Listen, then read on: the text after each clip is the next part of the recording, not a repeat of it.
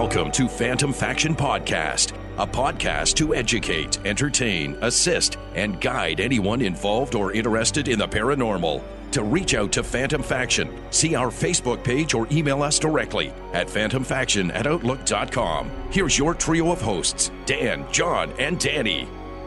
Welcome to this edition of Phantom Faction Podcast. I'm Danny. I'm Dan. And I'm John. We're together once again, and uh, guys, how, how was the last couple of weeks? We did a ship, did an investigation at uh, one of our podcast guests' homes, and uh, hopefully we'll have some good EVPs or some other uh, type of Always- evidence to go back onto the podcast. Yeah, always interesting doing people's homes. I mean, you're you're going in, you're actually going into their personal Space, rooms yeah. and space. So it's always tough, isn't it? Or Well, you know what? It, it, it all depends on the homeowner. yeah, and, and you knew this person, so yeah, and if you know, you know if they've got little kids at home or they got pets, you know, and they've got a big goofy dog, and uh, right. you know, and he's really excitable, but they they got rid of the kid and the dog for most of the night, which was good. Yeah, And it, you know, but then you lose sight of the the ghost investigation. We all start talking and oh yeah, laughing it up, and you know, and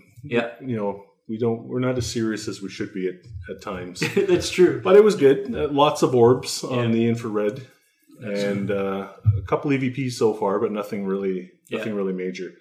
Yeah, I So- find that happens on uh, when you get together for an investigation because you don't do them every day or every week or Mm-hmm. No. whatever. It We're might not- be a couple months later, so everybody gets together and they just We're all want to talk. catching up. Yeah, we're not militant enough, right? So Yeah, you almost need something to happen really quick to get everybody's attention and focused. Yeah, And if it right. doesn't, you're right. You catch up on how things been, and sure, exactly. Right. Mm-hmm. Yeah. And John, your uh, your place has been all right. Yeah, my house is still. I got activity going on. Um, I'm seeing this uh, kind of a, uh, you know, almost I want to call it like a bird, black bird. I catch it in the corner of my eye, flying. It's like this shape like a moving around. Yeah, and it, but it's not big. It's you know like a foot across. Really? and I'm seeing that in the house. Um, and then I was telling you guys when we stopped for a bite to eat before the pod, um, where I worked is a historic building. It used to be an old hotel, and it's begun had many lives over its 150 odd years. And I was telling Dan and Danny that uh, I saw two full color apparitions standing in this room that we now use for cutting lumber. And um, there was a woman and a man, and I actually could hear a, a little bit of the conversation, or uh, uh, it, it was muted to me, but the woman sounded like she had uh, like a Dutch accent. Um, and I was waiting on a customer, and I put my hand out thinking they were customers. Uh, we have a lot of Mennonites in our area, and that's kind of the dress was the garb was Similar. similar to that. And then just literally, I went and handed something to a customer, and then turned and went in to go, and the room's empty. And I look all around; there's nobody in there. The doors on the far side of the building where someone could, are locked, so they couldn't have come in. And I realized that there's no way somebody could have got past me. And these were some kind of. And when I went in that room and I'm looking around, I was telling you guys, literally every hair on my body was standing up. And I'm like telling them, okay, get off me. I'm They were trying to get your attention. Yeah. yeah, and um, so that that's really the biggest thing that happened in the, Yeah. well, since the last time we've met.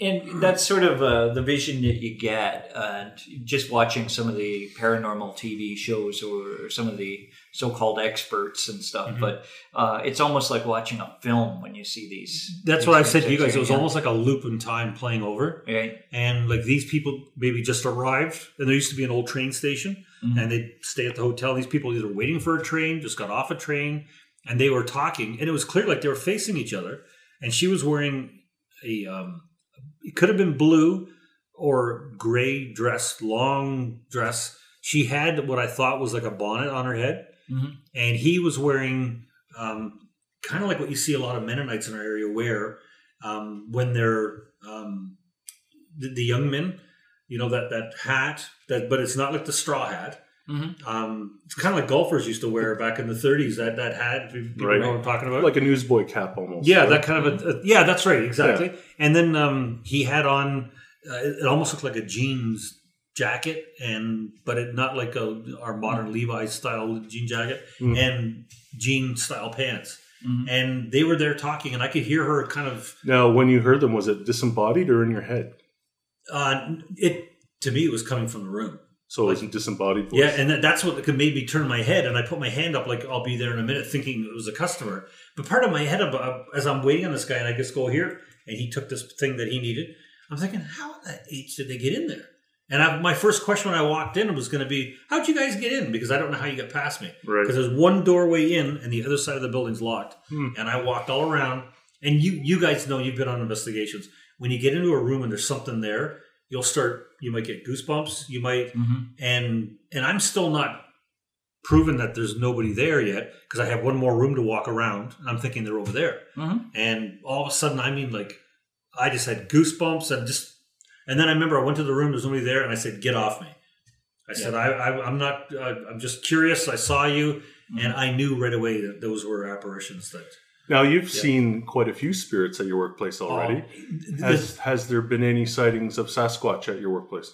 no, No. no. and if there is, I And if there is, we know who to talk to. Yeah. Because she's on the line. And uh, we have our guest this week, Amy Bue, calling, or we're calling her all the way in Ohio. That's right. Welcome, Amy. Hi. Thank you. Hello. Thanks for having me. our pleasure. Yeah. Now you, uh, I'm looking over your bio here, and uh, it's it's quite the bio. Uh, I'm going to say co-founder of Project Zoobook and investigator for the Bigfoot Field Researchers Organization in Ohio and Pennsylvania. She's the Sasquatch whisperer. Yeah.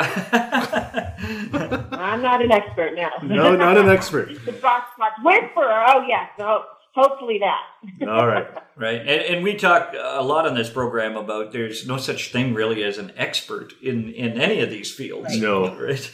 Uh, we're all we all learn constantly. I, I love this. It's you're the head of Amy's bucket list expeditions. Abel, explain that for us. Yeah. Well, that's, I do a lot of things nowadays with kids. I'm a teacher as well, and I do things with Boy Scouts, Girl Scouts, 4-H, youth groups. I do a lot of talks for libraries and things like that. So I do most of those through that organization. Um, it came about. I am a two-time cancer survivor, Oh, and I decided. I know, it's awesome. and I ever? decided um, when when my older brother passed away, actually in 2015, and it really struck me that I'm very lucky to be here still. And so I came up with a bucket list, like a real bucket list, because people talk about them, things that I really want to do down on there, you know, because I I realized we aren't promised, you know, all the time in the world. So um, most of those things happen to do with Bigfoot. so I I do a lot of a lot of things with Bigfoot through that, but my plans are to do to spread out a little bit into some other areas, especially with kids. Right. So you got to tell me how Amy Bue became interested in Bigfoot in the first place. Well, it was it was by accident, really. I was uh the story goes that I was a passenger in a car going over a bridge here in Mahoning County, Ohio, and I saw something. And my first reaction to seeing it was that it looked like a Bigfoot. And um, I still to this day can't say for sure what it was, but what it looked like was a very large figure, all one color, holding onto a tree and it was looking out at the water, which was where I was looking as well. Um, the problem is that you're going about at least 50 miles an hour over that bridge, Mhm. and it's not a very long bridge. And so by the time you know we got parallel to it, uh, we we were still about 100 yards away, and rushed past it, and I yell out to the other people in the car that I think I just saw a Bigfoot, but I can't be sure. You know, I can't be sure of what it was because it was far away and it was quick. Right. But that is what it looked like. And I knew enough about Bigfoot, you know, from In Search of and different shows from when I was a kid and movies. And I um, did a report about the Loch Ness Monster and the book I used had a Bigfoot stuff in it. I just didn't know that they were actually considered by some people to be real. And certainly not in Ohio. But whether or not that first sighting was the real deal, it's what got me interested. And I started reading about Sasquatch in Ohio and other places and listening to podcasts like this and um, and talking to people, and now I'm the one interviewing other people. So that's the that's the short version. Did you see it well enough to describe it, like like its facial features or its color or anything like that? It was it was dark. Um, I mean, not it was the creature, the thing itself was dark. Um, it was during daylight hours, actually, getting toward dusk, but not quite. Um, very tall. What struck me was how wide it looked. But the problem is that the area where I saw it is um, under the direction of the Department of Homeland Security. So you're not allowed to go in there. So I could never do any kind of reenactment or recreation to see really how tall it would have been. Okay. I know exactly every time I drive past there, I know exactly where it was standing. So I mean, I possibly could, but you know, it's been seven years now, so I'm not sure how good my memory would be. But it, it was very, very large. It was not a bear. I know that. I've seen several bear, and it didn't have any kind of a muzzle. Um, it, and its shoulders and everything weren't the right, you know, stance for a Right. bear on its hind legs. It had its, its arm was up, holding onto the tree, and it moved all at once. Its head was a little, you know, not pointed like a Christmas tree, but um, pointier than a normal head, and it um, was kind of positioned out by looking out toward where these birds were flying around. Um, there's like cement blocks in the water, so these birds were flying around by the nearest cement block. So, um, you know, it moved. It was so it was alive.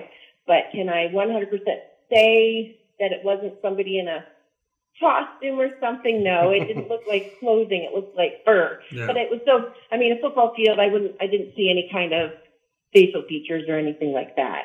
Right. Mhm. Wow. So that's what So started. I always say that that first thing was kind of boring, but after that, I've had more exciting things happen. Well, we'll get to that. Yeah. Yeah. Yeah, no, exactly.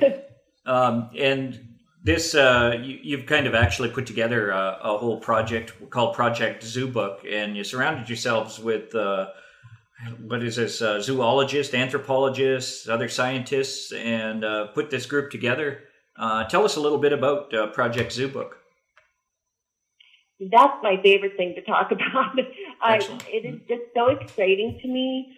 Um, I am not a scientist. I'm a reading teacher and an English teacher, also an editor and technical writer. So I'm not a science person, but I've always loved science. I love animals, and I take the approach as a Bigfoot researcher that Bigfoot could be a living, breathing animal. And I always qualify that with saying that I don't know if it is that.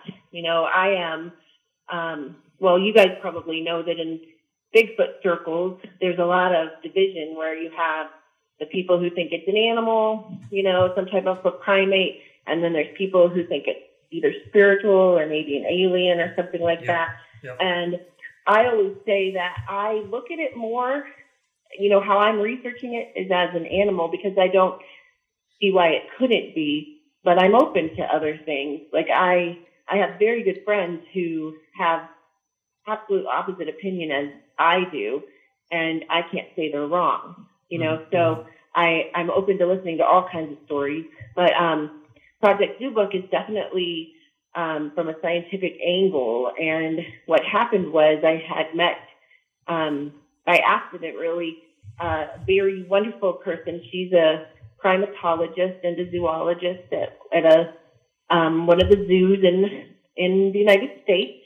Um, I don't divulge which one or which zoos we work with right now because I always say that um, although the scientists that I work with and my group works with are very open-minded and very interested in Bigfoot, it doesn't mean that their zoo boards are. They're still forced in the Bigfoot closet, I say. Yeah. Yeah. So, um, but she and I kind of started this whole thing, and because she was saying that um, she and her coworkers, which ended up being for the whole primate department at her zoo, pretty much, um, were interested in Bigfoot and learning about Sasquatch, and they would listen to podcasts and read things and read reports just like I did. You know, just as a normal person who happened to see something and got interested, and um, them being you know, people that work with great apes. They work with gorillas. They work with chimps and other um, animals. They, you know, have a whole different background knowledge that they would bring to this. So we decided we wanted to try to make a little official group out of it, and it kind of exploded a bit because um, we started with her, and uh, her one coworker and some of the other coworkers she had would join in sometimes, and then I had a group of trusted friends that I research with or I have um, a good relationship with across the country, even. And we started just talking, and it, we call ourselves kind of a, a think tank, I guess, is the biggest thing we do, where we have a lot of um, calls that we will talk about different topics, and we have different guests that come on our phone conference calls. But now we've been getting more into actually going out into the field and um, you know, taking them out where people are seeing things, having witnesses talk to them. Um, we went out, myself and two of the primatologists went out to uh, the Olympic Peninsula earlier this year and got to see some of the nests that the Olympic Project is working on out there that, um, you know, we think are possible Sasquatch nests. So it's been very, very cool. We have, yeah, we have some anthropologists, we have different scientists that are coming on board, and it just you know uh, it was a shocker to me that they would want to they would want to talk to us at first because I don't know if you ever get this, but you know it's not like scientists always want to get involved, but um, it's been fun. We've had a really good time, and we have a lot of plans coming up, and I, I'm just excited about it. I think you find kind of more and more now that people are more open to the thought of Bigfoot and maybe a paranormal connection to it because, you know, scientists have discovered other dimensions. They're now teleporting uh, molecules from one end of the country to the other, all sorts of things. And, uh, I, you know, I, I, I find that if you, you know, really got people open up, especially that scientific community, I think more and more of them would be prone to say, yeah, I think there's something out there or there's more to it. Yeah. So, what did your uh, family and friends think about your newfound uh, uh, passion of all things cryptid? oh man, well, I mean, I re- I am relatively new in this. This my original sighting happened in 2012, so I've been, you know, slowly getting more and more into it. And at this point, it's really a second full time job for me. Um, I spend so much time between between Able and Project Zoobook and taking reports. And um, I speak at a lot of different places. My, my favorite thing I've been doing is uh, like different hunting shows and fishing shows, things like that. So I get a lot of reports that way. I have a lot of support from some of my family members, not so much from others. I have to say that it's kind of one of those things that if if they aren't willing to really look into it, I get it that it sounds crazy to them. If they choose not to, then you know it. Whatever. It doesn't. It doesn't hurt my feelings, and it's not going to stop what I do. Well, you know what? You gotta you gotta do what makes you happy too, right? Yeah. And, and, oh, not, and not care about not care about everyone else. Like even when I tell people what I do with you know and talk about Bigfoots and you know spirits and UFOs, I, I get you know the smirks and the rolling of eyes. But you know what? I don't care anymore. No, no. Yeah, so, right. and you know what? It I speaks. don't either. I don't either. It speaks volumes too that the type of people that are willing to work with you. You know, you've got zoologists. Um, we've spoke with a group here in uh, Ontario, and they have biologists that were working with them that they see enough, I guess, evidence that they think there's something out there, but they're doing it on the QT right. for professional reasons. Right, exactly, exactly. And I respect that, you know. Um, we always say for Project Zoobook that we're trying to carry Dr. Bindernagel's torch. You know, mm-hmm. he was a scientist and he said, you know, he just wanted to make the subject less taboo in scientific circles. So we're trying to do that ourselves. But I just figure I, last month I took the train over to Washington DC and I was able to see Jane Goodall and, um, I've been talking a little bit to somebody from her institute as well. And I just figure if people like her or the other scientists, like you said, and even a lot of the researchers, I mean, there are very, very intelligent people. If they are, you know, interested, just like you said. You know, it's not like we're all just running around whacking on trees or something. Right. we're, we're taking it seriously. But So, it's really yeah, cool when the, you the to- trees wrap back, isn't it? Yeah, well, it's fun. Not that's not fun to do. I mean, that's not all we do. No. No. But but I I love what you said about um you know science being more interested in and the you know quantum physics being involved in things and I I just always say we when it comes to either spirits or Bigfoot or anything like that we we just probably don't know how the science works yet No. No. you know, but you can't be so arrogant to say that something that seems, you know, par- well, is paranormal because it's out of what we see as normal doesn't Mhm. mean it's not true. That's right. Well, what, wasn't um? I always say that I think Bigfoot is real, but I am positive that ghosts are real because I've seen one. yeah. So- Well, uh, we're with you on that. You're preaching to the choir. Yeah. yeah.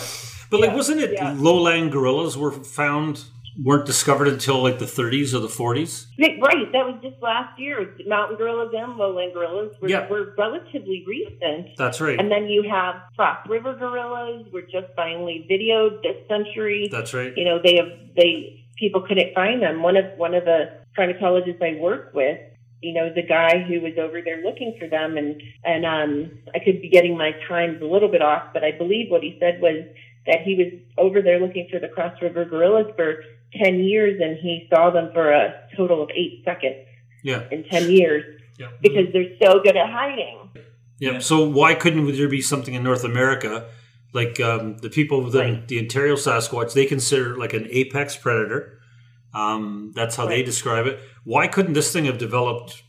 Survival skills. You know, like if, if away, you think about it, like if you just, for example, like say your German Shepherd dog, and he was able to do it, wanted to play hide and seek with you in the woods. That dog could make sure you didn't see that dog because he can hear better than you. Yep. He can move faster than you. He can smell better than you. So why couldn't something like a p- potential like North American ape, if you will, just to throw a term out there, if it has those senses above and beyond our own and the ability, physical ability, to go into areas that are hard for us to navigate And why couldn't it possibly be? Mm-hmm. You know, and at the end of the day, That's how I feel. yeah, and and you like you. How many sightings do you guys get contacted about in a year? If you had to just throw a number together, like a ballpark figure. I don't know. I just I feel like you know that going back to the Cross River gorillas, what I, from what I understand, there's only like two to three hundred of them left in the wild, and they're still a viable breeding population. Mhm. You know, they're endangered, but they're still there. And and I always talk about how if if you look at how the natives over in Africa or in Asia, we're talking about these gorillas exist, these exist, these orangutans exist, and they would talk about them as wild men of the forest or you know, wild people, hairy men, whatever. And nobody would believe the natives or the Westerners wouldn't, you know, believe them. I look at the Native Americans and the First Nations people of Canada and I'm like, we're doing the same thing. I Yep. feel that Yep. we could be doing the same thing. They're saying they exist and we're like, well, poo poo, you know, that's just a myth. And I don't think that it, that's necessarily true. Do people call your organization with sightings? Um, I have been a um, a researcher for the Bigfoot Field Researchers Organization. Okay. That I'm no longer going to be with them. I'm kind of going off on my own Right. um, Mhm. because I I actually I'm so busy. I have I don't have a lot of time for that anymore. So I get a lot of reports on my own, like I said, through um, fishing show, shows, hunting shows, libraries, and now I, you know, I give my business card out and um, leave it strategically different places. So I get a lot of reports myself now. Uh, So you guys heard it first. Cool. right. Yep. I got the scoop. Breaking news. So when you when you're actually doing your own investigations, what types of, of methods would you use, and you know what type of equipment would you take, or what are you what are you looking for when you're out in the bush? Well, I always must, I guess, talk to the person um, and, if at all possible, go to see them. You know, if if somebody calls me or they email me or tell somebody about me or whatever, and they want to tell me their story, I want to get together with them. And um, I'm not saying that I'm not, you know, duped some of the time because I'm sure that I am. I don't think every time somebody says they saw a Bigfoot that they did. I think a lot of times it's probably misidentification, and I think other times people are just lying about it. You know, so um, as a teacher, I feel like I have a pretty good feel if somebody's just straight out lying to me. Yeah. you know, because I get it all the time from my students. You're right. Yeah. Um, I'm sure that I'm sure I don't always catch it, you know, because sometimes people are just really good liars. But I feel like if they're going to tell me their story in person, I can get a better feel for that. So I'll go meet with them.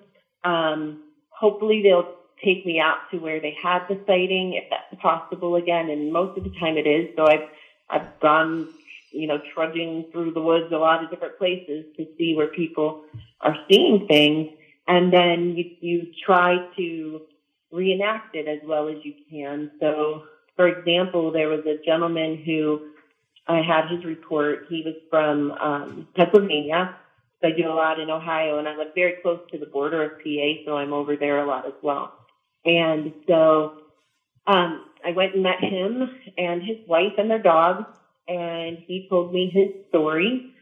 And if there, I mean, I've had a lot of really good witnesses, but if there's any witness that I re- can remember that I really believed it was him, because he was just like viscerally affected by what happened to him, where he was shaking. And when we did a reenactment, I was I was actually with a with an investigator from Ontario. Oh, um, she was there there during that time, and and I asked her to go stand by the tree where he said he saw this creature. And when she did, and she's she's pretty tall, pretty tall lady. And when she did, she stood there and she he had first seen it in profile, so she stood that way. And then when she turned and faced him like it did, he started crying because he just was saying how big this thing was and how wide it was, and it was very upsetting to him. The dog was upset. Um, you know, I gave him a moment and I talked to his wife because I was the first person that he had told this to myself and the other investigator that I brought with me because I don't go by myself, you know. And she, his wife was telling me about how, you know, he had called her when this happened and that he had never missed a day of work in his life until that day and then couldn't go into work for a few days because it really frightened him. Wow. And so when you see somebody, a grown man, you know, he's he's a construction worker, you know, normal guy, that it affects like that, and he knew it wasn't a bear, and it was close enough that he knew that. Um, it it makes you really think because all you have to do, you know, Bigfoot investigators say this all the time, but all the all, all that has to be true is one story like that. You Yep. have thousands of stories from people, but if one person is not lying to you and they had a really good look at it, then it's real. That's right. And so now, You know, what was so- was there anything that happened that upset him, or was it just the actual sighting that upset him? Like, did this thing like growl or? was- I can tell you the story if you'd like. Sure. Oh, by Um, all means. Sure. He was a foreman for a construction crew, and they were supposed to take down a water tower, but it was in February of that year, and so they needed to melt what water was left in it before they could take it down because it's like frozen. hmm So he took the shift at night where all he had to do was sit in his truck and he would set the alarm on his watch for every half hour and it would wake him up and he would make sure the generator was still going. So they had this generator like under the water tower, you know, he could see the flames and it was melting that water. And so that's all he had to do. So he was in his truck. It was cold out. So he was kind of cocooned in a whole bunch of blankets and his coat and everything in the truck because he didn't want to run it all night. You know, the alarm would go off every half hour, but one time it hadn't gone off and he woke up because something had shoved the truck, like Oh, really shoved it and jerked the whole truck. So he said he, you know, popped up and he's trying to get out of all of his um, blankets and stuff and knocked his phone over to the floor of the passenger side of the truck. And he could hear something walking and he eventually, you know, got out of all this stuff and looked up and in the light from the generator, I'm not good at distances, but I would say it was like maybe 15 to 20 feet away, not far. Wow. He saw this big creature standing there, like in the light of the generator, and it was in profile. And he went to move to go pick up his phone, And when he moved, it must have like seen the movement and turned and looked straight at him, you know, so it was facing him. And he, that's when he started crying. And he was just like, it was just so big, it was so big, it was so wide. And, Mm-hmm. um, he saw it, he saw its face, he saw what it looked like. And, and it turned. And like it didn't threaten him, it didn't come at him, but it, I think it was more like it just isn't supposed to be there. Yeah. Like you're seeing something that isn't supposed to exist, and it was very upsetting to him. Right, right. So you could just see how much it affected him, and and that affected me in turn because I always say, you know, some people say they know that Bigfoot exists, and I've had a lot of strange things happen to me, but I've never had the experience where it was like standing right there, you know. Right. So I I have I have that little bit of skepticism still in me, you know that. But that that one really affected me because I'm like, this man is not lying to me. Mhm. I just knew he wasn't. One thing uh, that I found surprising, and, and this was uh, something I came across long before I found you on Facebook, was how many Bigfoot sightings there actually are in Ohio. Right. And, uh, you know, when I looked into it a little bit more, I, I mean, I've been to Ohio many, many times. I've been to Cleveland, I've been to Toledo, Akron, Columbus, Cincinnati. And it's, Mhm. it's strange to me how forested it is. Like, uh, there's Yeah, you know when you when you look down from a plane you know it's crazy at, at how much forest there is and you know there really is. and it would be a, it would be a perfect that. place for something like that to hide Mhm. right same as pennsylvania Right. too it's like one Oh. huge forest right Wow. I, I spent a lot of time in Columbiana County, Ohio. I get a lot of reports from there. The majority of my reports. is this in the eastern part of the state Yeah, Northeast. okay Yeah, I live in Youngstown. alrighty Um, so we're I'm about smack between Cleveland and Pittsburgh, like an hour to Cleveland, an hour to Pittsburgh. okay Okay, yeah. So I could walk to Pennsylvania from my house if I wanted to because it's, it's just a few miles. alrighty Um, yeah, but we're like Columbiana County is a little south of where I live, but it's like the uh, foothills going into um, eventually into PA. Like there's a Beaver Creek State Park, and then across the river, Little Beaver Creek, you get into um, State Forest for Pennsylvania, and then it keeps going, and eventually the Allegheny National Forest. So there's a lot of trees, and then you get down to southern Ohio, like Adams County, a lot of trees, um, and even you know in Mahoning County, Portage County, um, Cuyahoga, like the bottom of it, not up where Cleveland is, but like the Cuyahoga Valley National Park. There's several sightings there, and, and a lot of audio that has been taken out of that area. hmm Yeah, because there's the Ohio uh, howls. yep I believe is Yeah. on YouTube. You'll hear a lot of. I've listened to them, and it's really eerie. This, yeah, the screaming. It that is. you're- That, yeah. that was down, taken down in Wellsville, which is also in Columbiana County. So that's right, the epicenter for me, where I take a lot of reports, either out of there or out of the Allegheny National Forest and Cook Forest in Pennsylvania. I get a lot. Now, Amy, I'm not going to ask you to disclose any location, but is there a favorite spot that you like to go and search for any signs of Bigfoot? Yeah. Yeah, I mean, I don't mind telling you to, like, I usually, it's funny because I share way too much on Facebook, stupid jokes or whatever. But, like, if I'm out for a long period of time doing research, I probably won't say a lot about it, at least not until I'm done, because I don't want, like, not that I really think anybody's going to come out there and start howling and, you know, trying to trick me, but I just want to be sure of that, you know, but Sure. no, I, I don't mind sharing where I go. I, I go a lot to, um, to the Allegheny National Forest. My grandpa used to have a hunting cabin pretty close to Marienville, PA, but way out in the forest. And so I grew up going there, so I'm very familiar with that area. And so I, I go a lot to that same area just because there are a lot, a lot, a lot, a lot of sightings coming out of there. I, I spoke at a Monroeville sportsman show last year, and I can't tell you how many reports I got because I I was setting up. I was there the night before, crawling around on the floor, setting up the carpet that they wanted for my table to be there, and all this stuff. And I had people that were vendors coming up to me telling me stories. You know, and that was the first sportsman show I did, and I wasn't sure if I was going to get tomatoes thrown at me or what. Right. um, I just, but no, like I, I got so many reports, and so that's why I'm, I've just been so busy. But um, tons of them coming out from that area of the Allegheny National Forest near Marienville. So I'd say go for it. You know, more people seeing something or out there, the better. I'm not real secretive with where I go. And then um, also down to uh, Beaver Creek State Park and Beaver Creek State Forest down in Columbiana County. Those are my favorites.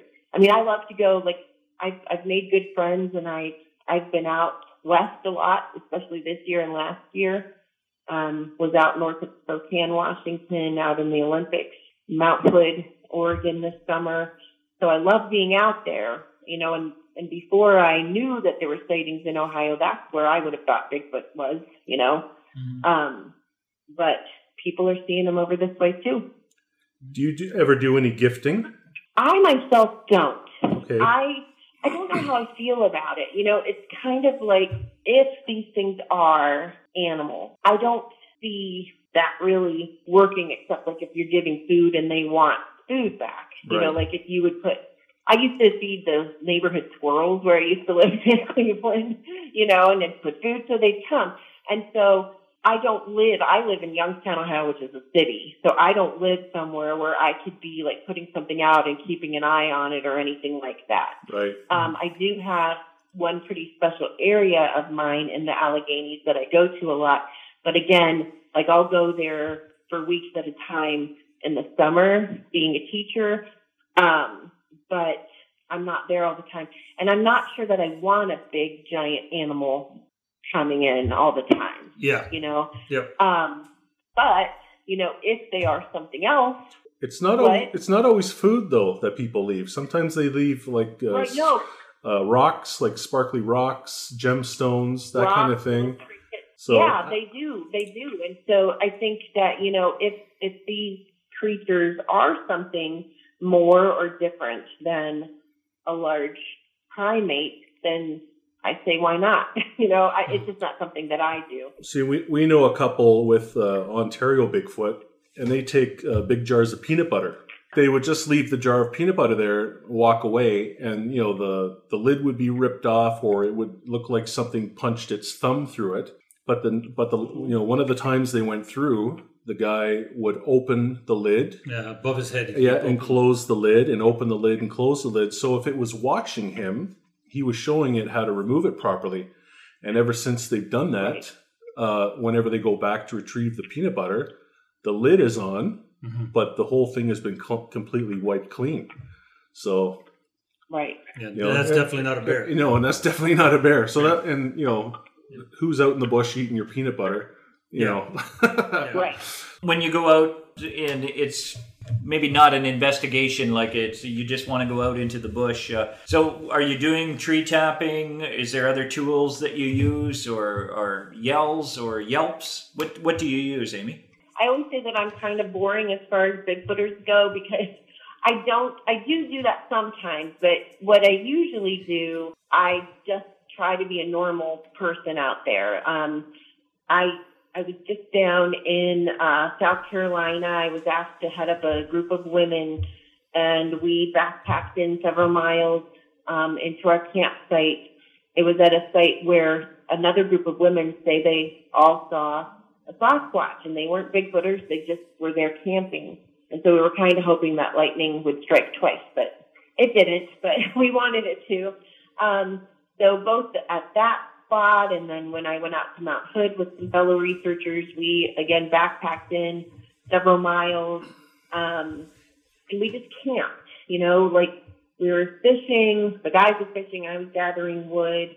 Um, they went off to fish at another lake, and I kind of was gathering wood and singing and whistling and just kind of making noise, you know, like, but trying to be like a normal person is more what I usually do. Mhm. But then if you're there several days and nothing's happening, that's when I start like whooping and knocking on stuff just to see if I can rile something up. Right. Okay. you know? You're listening to Phantom Faction Podcast. To reach out to Phantom Faction, see our Facebook page or email us directly at phantomfaction at outlook.com. Now, question for you: Do you have any um, sightings that you can relay to us that you know maybe a little bit on the more uh, frightening side? Like our listeners love, you know, when we talk about you know ghost issues and poltergeist and all that. Is there anything that um, you know that people might hear and think, "Wow, like I hope that would never happen to me"? I personally haven't taken any that were like super frightening or super creepy, but I know some that have been told to me. One, I, I think it was even more creepy because I was out in the woods when this was told to me, but like I said, I, w- I flew out to Spokane um, September, Labor Day weekend, and spoke at a conference out there. And then I had been asked if I wanted to go up north a little bit toward Canada and go on an expedition. So of course I said yes. And we were out, we met up with some local um, Bigfoot researchers there. And it was just a creepy place. Like normally I'm not afraid anymore in the woods. I've, I've taken a lot of bushcraft courses and um, I I just am a lot more comfortable than when I first started this. I'm still learning, but I, I, I used to be terrified and I'm just not scared a lot. I think I kind of turned something off in my brain so I'd be able to do it, you know? Mm-hmm. But um, we were sitting there and it's all I can say is in Stevens County, Washington, and it was just a creepy place. it was very quiet there. Like you, we would find like um, tracks of cougar and large bear and either a small wolf or a big coyote. I'm not sure, but just all these animals that never saw any and never heard anything for a long time, and not even birds. It was just very quiet and eerie. And um, the one guy was telling about how he and his friend were camping there, and they he they each had their own tent, and he was in his tent trying to go to sleep, and he could hear somebody walking around, and so he's like, "Hey, why are you out there?" Thinking it was his friend, except the thing didn't didn't respond, and so he thought his you know it was either his friend teasing him or his friend was sleeping, and it was something else. So he said that you know he waited a while, and all of a sudden, and I, I'm probably getting the story a little bit wrong, but this is what I remember him saying.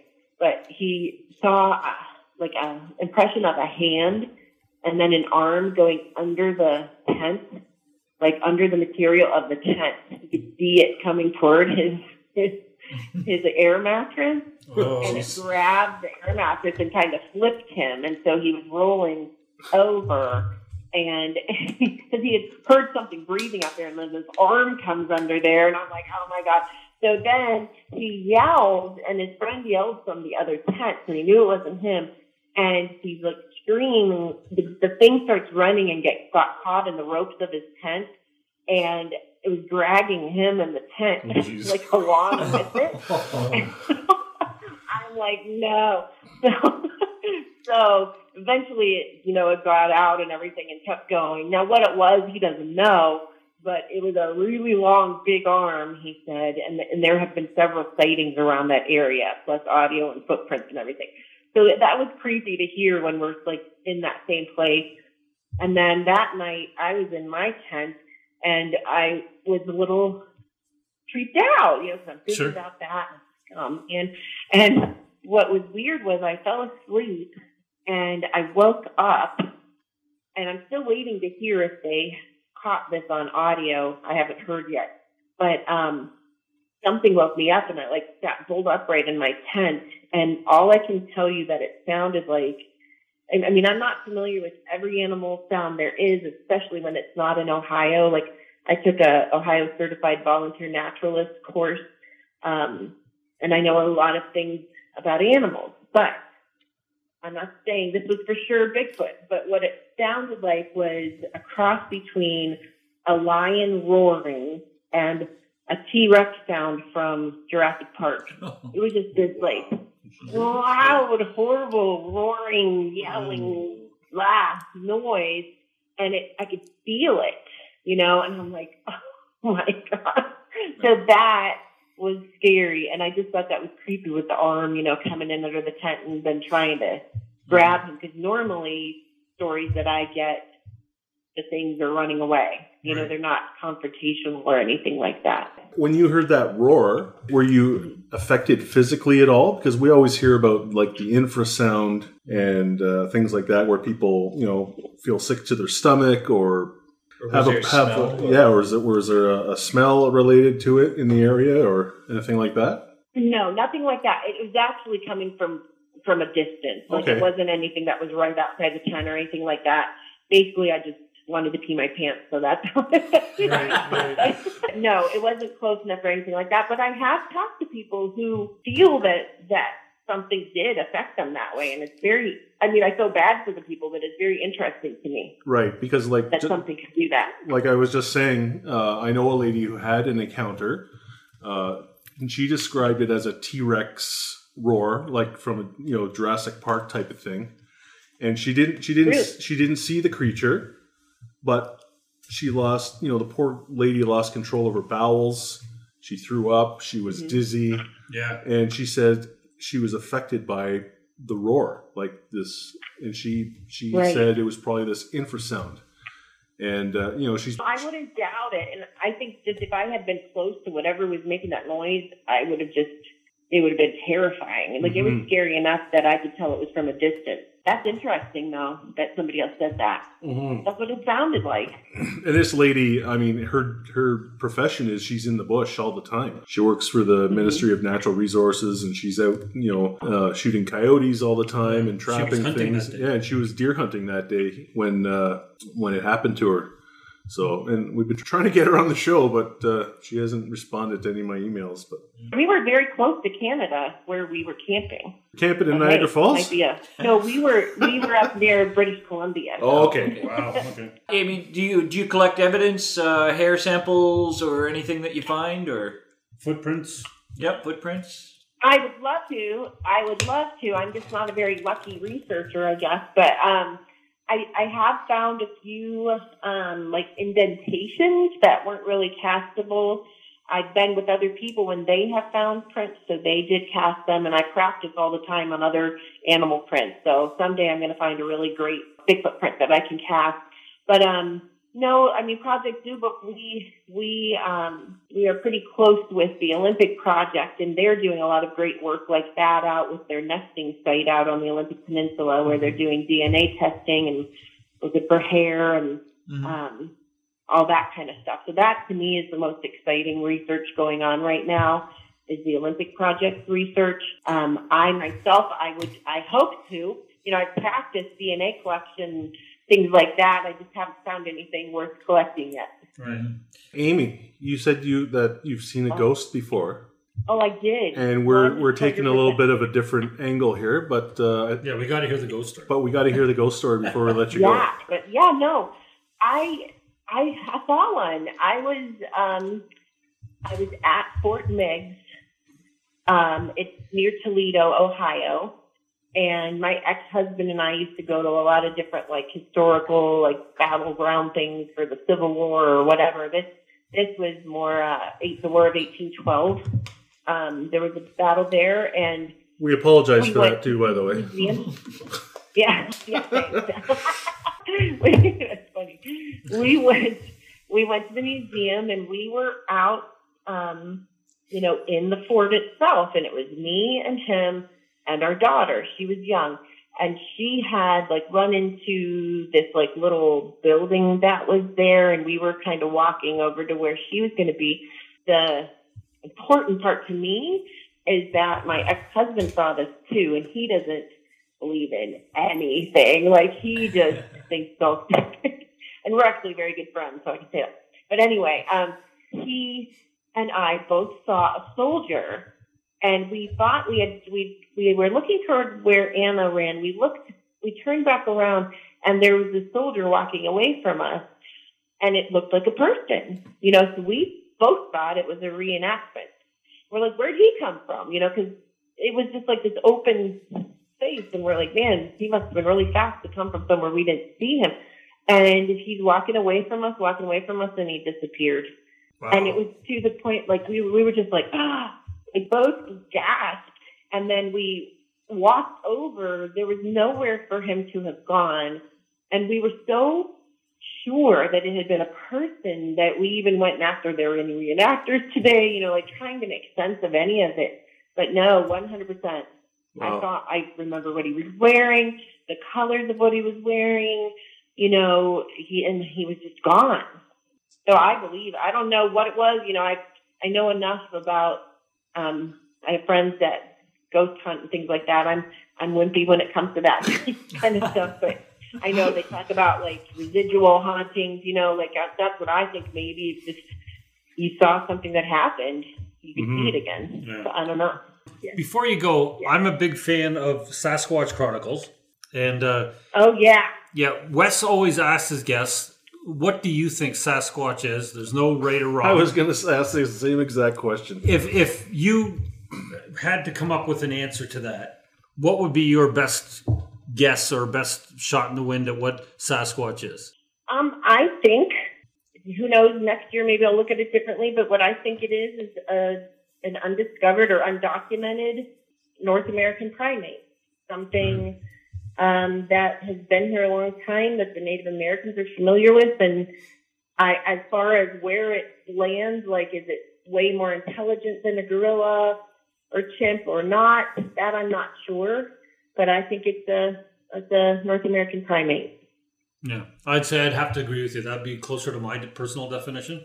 Yeah, With but- some with some paranormal abilities. Too, right? You never know. Yeah. yeah, Hear all about the vibrational rates and the mind speak and the orbs that are associated with uh, Sasquatch and people who have seen UFOs at the same time if they, as they've seen the beasts. And so you never know, right? Any advice that you could give um, people that might want to get into uh, hunting Bigfoot? And I mean, what I hear from you is you have some great survival skills, and I think that's very important, especially uh, out in the deep woods. Yeah, I I mean, I never used to. Like first time I ever camped by myself, I had a Duraflame log and I put a little lock on the zipper of my tent because I was afraid. but not like That'll protect you. couldn't rip through there with a knife. yeah. Mm-hmm. But I'm I'm out there a lot and I want to be out. And the irony of it is that most reports of Bigfoot really are like road crossings or not really in deep in the forest. But but I love it. I love camping. I love being out there. And and some reports are out in there, you know. And I think that that would be where they would live. So yeah, I'm I'm taking classes um, through the Midwest um, Native. Uh, I just forgot what it's called. The Midwest Skills- Native Skills Institute Right. near Cleveland. Um, bushcraft classes, and I think it's really important to be able to take care of yourself while you're out there. And the biggest, the biggest advice I would give somebody starting in this is, you know, don't let anybody tell you what Bigfoot is or isn't. Come up with your own conclusions. Read a lot. Talk to people. But try very hard to stay out of drama because just like wherever you have any kind of humanity that you know is interested in the same thing, there's a lot of drama and Bigfooting, and try to try to weave out of that. Now here, here's a million dollar question, and I would love to ask this of any uh, Bigfoot investigator. If we finally did prove 100%, dragged a body out of the bush, and said, "Here it is," do you think that would be beneficial or or detrimental? Like, do do we really want to, you know, have undeniable proof that these things exist, or would that be would that be you know Yeah. Would the mystery be would, gone? would the mystery be gone, or would would they be gone?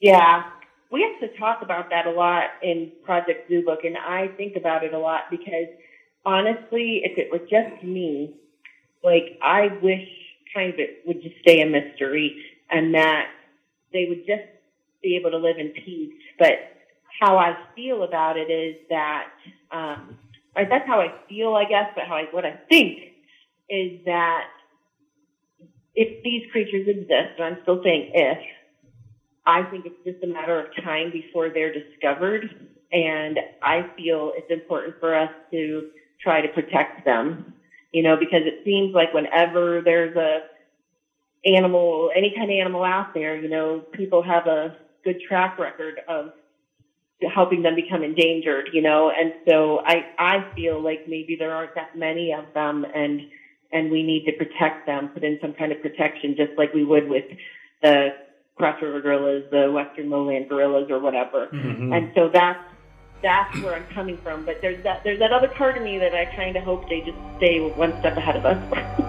Phantom Faction Podcast, a podcast to educate, entertain, assist, and guide anyone involved or interested in the paranormal. To reach out to Phantom Faction, see our Facebook page or email us directly at phantomfaction at outlook.com.